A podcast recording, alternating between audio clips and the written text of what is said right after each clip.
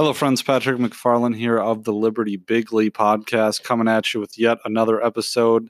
I'm on a roll today doing one every day because I have all these thoughts in my head to put on the podcast. Um, my lovely wife is cooking dinner in the background, like any good woman should do for her husband. She nods in agreement with tinfoil in her hands. Yes. no, I'm, I'm not ragging you. It's the authentic podcasting experience, right? Um, yeah. So today I wanted to talk just briefly about jailhouse attorneys and how and why you shouldn't be one and how to avoid being one. And I'm using the term jailhouse attorneys very loosely because it could be anyone. You see it a lot in jailhouse attorneys, though. Um, and the term is referring to, by jailhouse attorney, I'm referring to a style, but traditionally, I guess jailhouse attorneys would be a prisoner who has been in prison for a very long time and is conducting his own appeals process and he has nothing to do but sit and study law for his own appeal. So he writes all of his own documents um, and all of his own filings on his case. Or it could be someone um, who is maybe a sovereign citizen, and I'm referring that into the bad way as the posse comitatus. I've kind of talked about this a little bit on the podcast before, and I can't find the link right now. I haven't searched very hard, but I'll see if I can throw it in the show notes page. It might have been a nugget buried in with a different titled and topic podcast, but I know I remember talking about it at one point in time. But so you also see it in the sovereign citizen, as I said, posse comitatus. But I think there might be overlap with our communities, and that's what I'm kind of concerned about, and maybe why I'm thought that I should make this podcast in the first place because there are people, you know, you get when you are involved in a case, and this is the reason why a lot of attorneys won't handle their own cases. They will get a referral to some other attorney because you lose your objectivity when you are prosecuting your own case or defending yourself. You you're wrapped up in the game, you have stake in it, you get emotional, you don't see the facts objectively and you can't evaluate what your better arguments would be. And that's a problem because you don't win that way. And winning is important, especially when your freedom is on the line. And so, what I'm particularly referring to is the style of writing that you see most often with jailhouse attorneys. And the style of writing is very conclusory. You make a lot of conclusory statements when you are practicing jailhouse attorney um, practicing law as a jailhouse attorney. So, and I don't mean to be lofty and academic either, because in my podcast and in my professional career, I advocate for open access to justice, that people should be able to have their own legal counsel and have access to the judicial system. So please don't take this by any means as elitism on my part. I think that well, it is hard for the average person, and this might be part of our justice system in general, is that it's hard for the average person to communicate with the courts and participate in it. And customary legal systems that I've also done episodes on, link in the show notes page, have more participatory legal systems. I don't know if that's necessarily the best way to go, but just keep this in mind when you if you're interacting with the courts is that even attorneys usually don't handle their own cases because you lose that objectivity. But however, if you are going to prosecute your own case or handle your own case or try and defend yourself in the court system, and there could be good reasons to do so. Uh, you might not understand it. Maybe you get a public defender and you you are emotionally invested and they don't do a good job of client control and explaining things to you and they don't put in their maximum effort you could get screwed over or it could just be that you don't understand what's going on and you feel like you've gotten screwed over, even though you got a decent resolution or the best resolution that you were going to get. But when you're going through this process, you need to avoid making conclusory statements. And this is what jailhouse attorneys do they make conclusory statements. They say, My Fourth Amendment right was violated. The, the police officer came up to me and he didn't have probable cause for the stop, and my Fourth Amendment right was violated. Therefore, I'm entitled to relief. Okay, that's a conclusory statement. You're putting forward an assertion and a conclusion without doing the legwork, which is saying because, uh, because, because, because. And you learn this a lot and you practice this a lot when you're getting ready for the bar exam because a hallmark sign of an attorney, a good attorney, is well, one legal writing style, which is the IRAC format that I've talked about on the podcast before in another episode, and I'm making all this work for myself. Damn it. But another episode called How to Read a SCOTUS Opinion. And I talk about the legal writing format, which is IRAC, issue, rule, analysis, conclusion. You have to be very methodical when you do these things. And when you when you do legal writing and when you do oral advocacy on on your own behalf, um, you need to keep the IRAC format in mind to structure your arguments and issue, rule, analysis, conclusion, IRAC.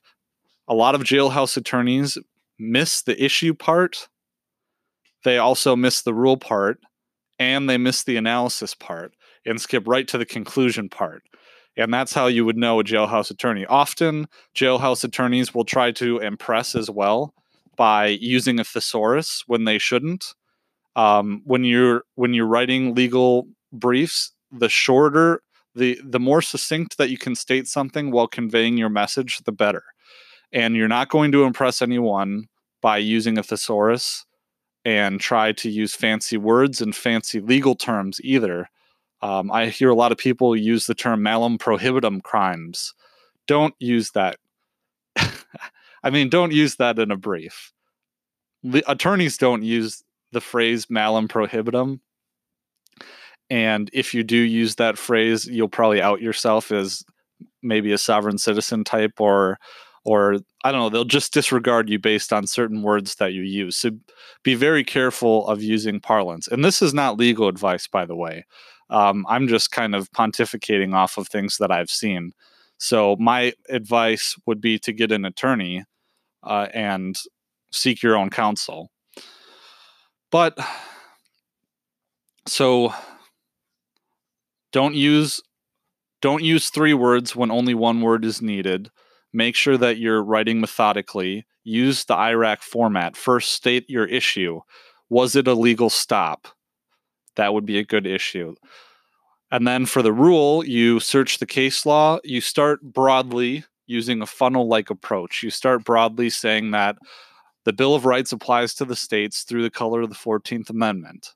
Then you get a little more specific, saying that Terry v. Ohio states that a stop is only valid when the officer has reasonable articulable suspicion that criminal activity is afoot. Right. And then you move down with the case law and narrow in on your specific issue when you're crafting your rule section. So you start with the broad know, 14th, the the Bill of Rights applies to the states through the 14th Amendment, then Terry v. Ohio, then go down with your local case law in in your your circuit courts, you know, your appellate courts decisions, uh, your state supreme court decisions, put those in there. And then once you've laid out those rules, then you do an application. And this is where the because comes in handy and where you must include the because. Well, why should I do this? You know, why, why, why? Because, because, because. And if it specifically is, let's say, a traffic stop situation, you can't just say it was an illegal stop because my rights were violated under Terry v. Ohio. You used because there, but you didn't say why. Well, um, you can say they're, let's say they claim that the stop was for a traffic violation. Well, the there's no, it was an illegal stop because there was no um, there was no reason under Terry v. Ohio to stop the car because the cop could not have seen my tail light that was out. Why is that? Because someone was driving behind me the whole time or you know something like that i'm just making up facts on the fly but you can you know, there was one where, or let's say you got a citation for a windshield that was cracked or something. This is, I don't think it's a criminal offense, but you could say, oh, okay, this is a good one. So the police officer pulled me over. The stated reason for the stop is be, because there was reasonable suspicion for the stop because there was a windshield crack that obstructed the view of the driver or there was a, a, crack in the windshield they'll say well the real law is that a crack in the windshield is not illegal unless it obstructs the view of the driver so you could say there was no reasonable articular uh, articulable suspicion for the stop under terry v ohio. Why? Because the crack did not obscure my vision because the crack was only two centimeters from the bottom of the windshield and and use those reasons and and write methodically. And that's what jailhouse attorneys often fail to do. So i think that's a pretty good lesson to be learned and take away. Now i said i think there's some overlap in the communities. Oh yeah and don't forget to do your conclusion.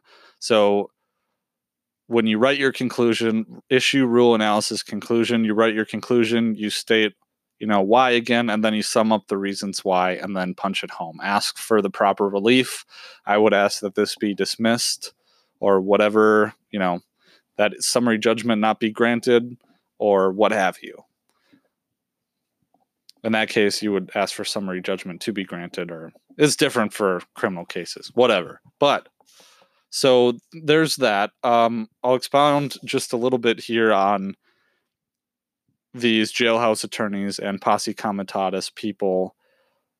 I i mean as a libertarian even though the state is invalid and all those different things it's probably a very rare day in which you're going to be able to go into a courtroom and school everyone school legal professionals on your legal knowledge grabbing legal authority from antiquity or these legal loopholes that you think that are is going to make you win that all these other people haven't heard before or haven't um, you know legal professionals haven't interacted with before.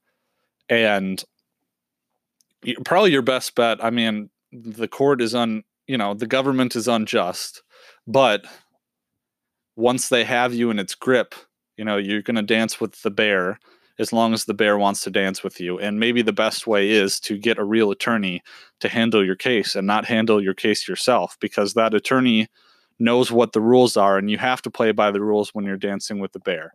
When you're dancing with the bear, you play by the bear's rules and then you get the best result that you can.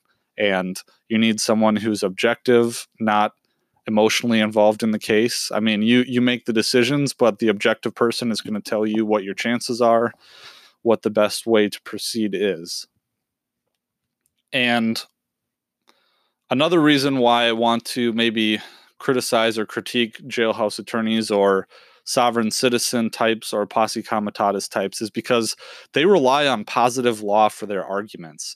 I mean, it's not just that they're playing by the, the court's rule, or it's not just that they're not playing by the court's rules and just kind of citing these loophole authorities it's the fact that they're citing authorities. I mean, they're not making a natural law argument. Of course, that natural law argument probably wouldn't win. I mean, if you'd be able to, um,